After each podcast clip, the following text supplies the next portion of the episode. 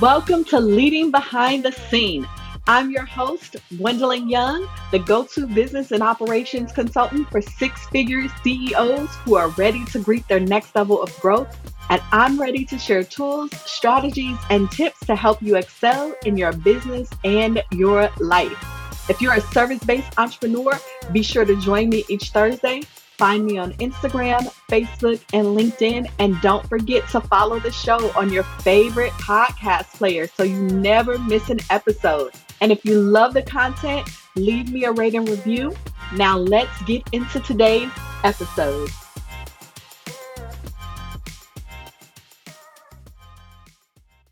Hey, beautiful people. This month, I want to talk about business boundaries.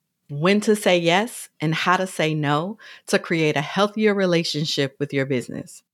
I wanted to talk a little bit about this because in the last few months, I realized that I had been ignoring my own boundaries and could have avoided some conflicts happening in my business if I had just honored the boundaries I created a long time ago.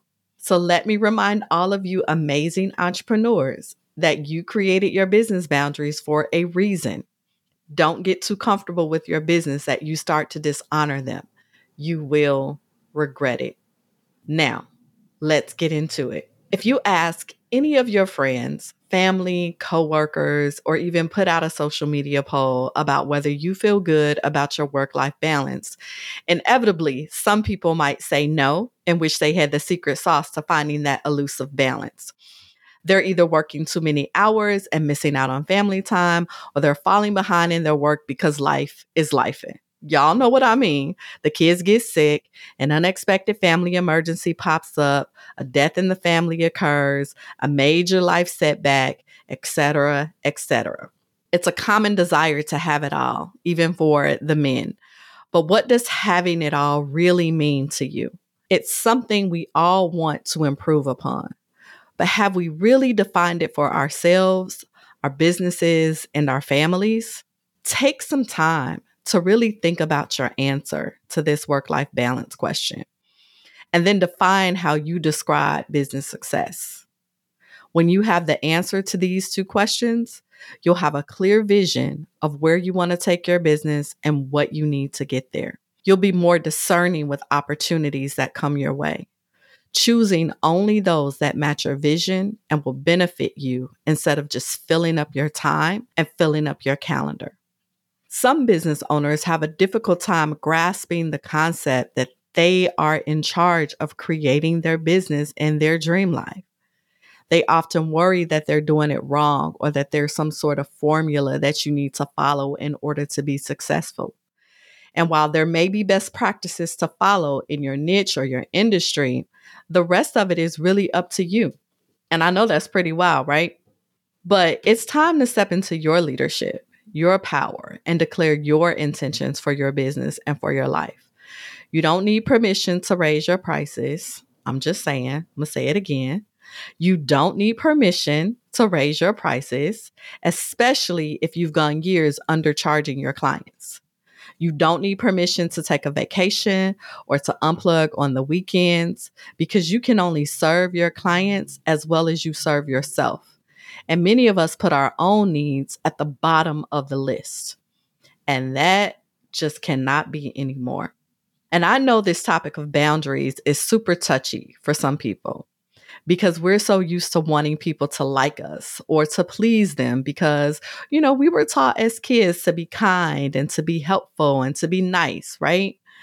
Without boundaries, though, we run the risk of being taken advantage of and ultimately giving up the power we have over our businesses and over our lives.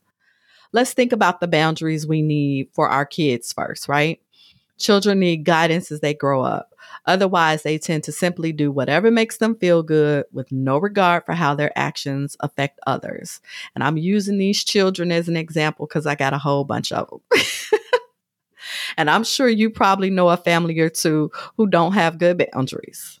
Of course, you get your child, your grandchild that wants to stay up half the night, eating ice cream, watching TV. Sounds like a real good time, right? But what happens the next day? That same child is cranky, they're acting out because they're tired, Maybe they wake up with a stomach ache, and then that same tired child goes to school, wakes up in the morning, doesn't have any respect for parents or teachers or friends because they're unaware how their tone or their behavior is impacting everybody around them, right? And so all of this disharmony, simply because they didn't have a boundary, AKA their bedtime, now their entire day is shot and probably everybody else's that comes in contact with them. So let's translate this into your business. Your goal is to help as many people as possible, right? So you say yes to working with every person who reaches out to you in your business. Without boundaries, you really don't have a clear idea of who your ideal clients are.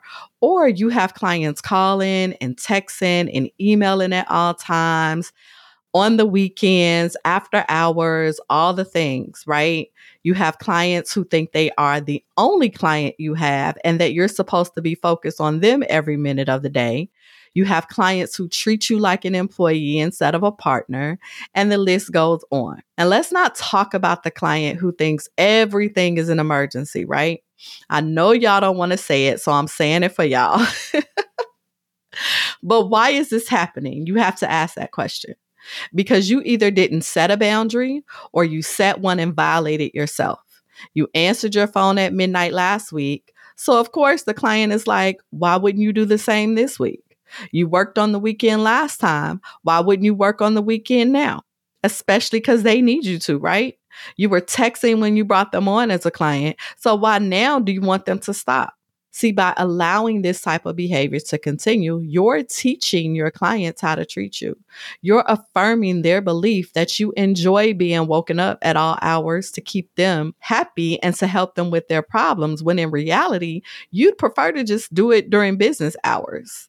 The middle of the night and weekend calls disrupt your personal and family time, making you upset, you resentful, you bitter, and then your family starts to feel the same way. Soon you start to wonder how to rectify the situation, and you worry about losing the client simply because you didn't set a boundary, a simple boundary like when you would be available, when you would accept calls, and how you work. Start asking some of your business peers about their client experiences, and I'm sure you'll probably hear a dozen of stories similar. Not everyone is like that, right? And I'm not saying this is all clients. And many will be super respectful of your time. But if you don't like the way a client is treating you, use your voice, stand in your power, and have the conversation with them. And implement your boundaries. Implementing business boundaries is no different than setting a bedtime for your kids. You're teaching your clients how to treat you and what you will and will not tolerate when working together. We have a lot to get through, so stay tuned all month long for more tips on how to set business boundaries and when to say yes and how to say no to create a healthier relationship with your business. Beautiful people, thank you so much for listening. Until next time. Thank you so much for joining me for this episode of Leading Behind the Scenes.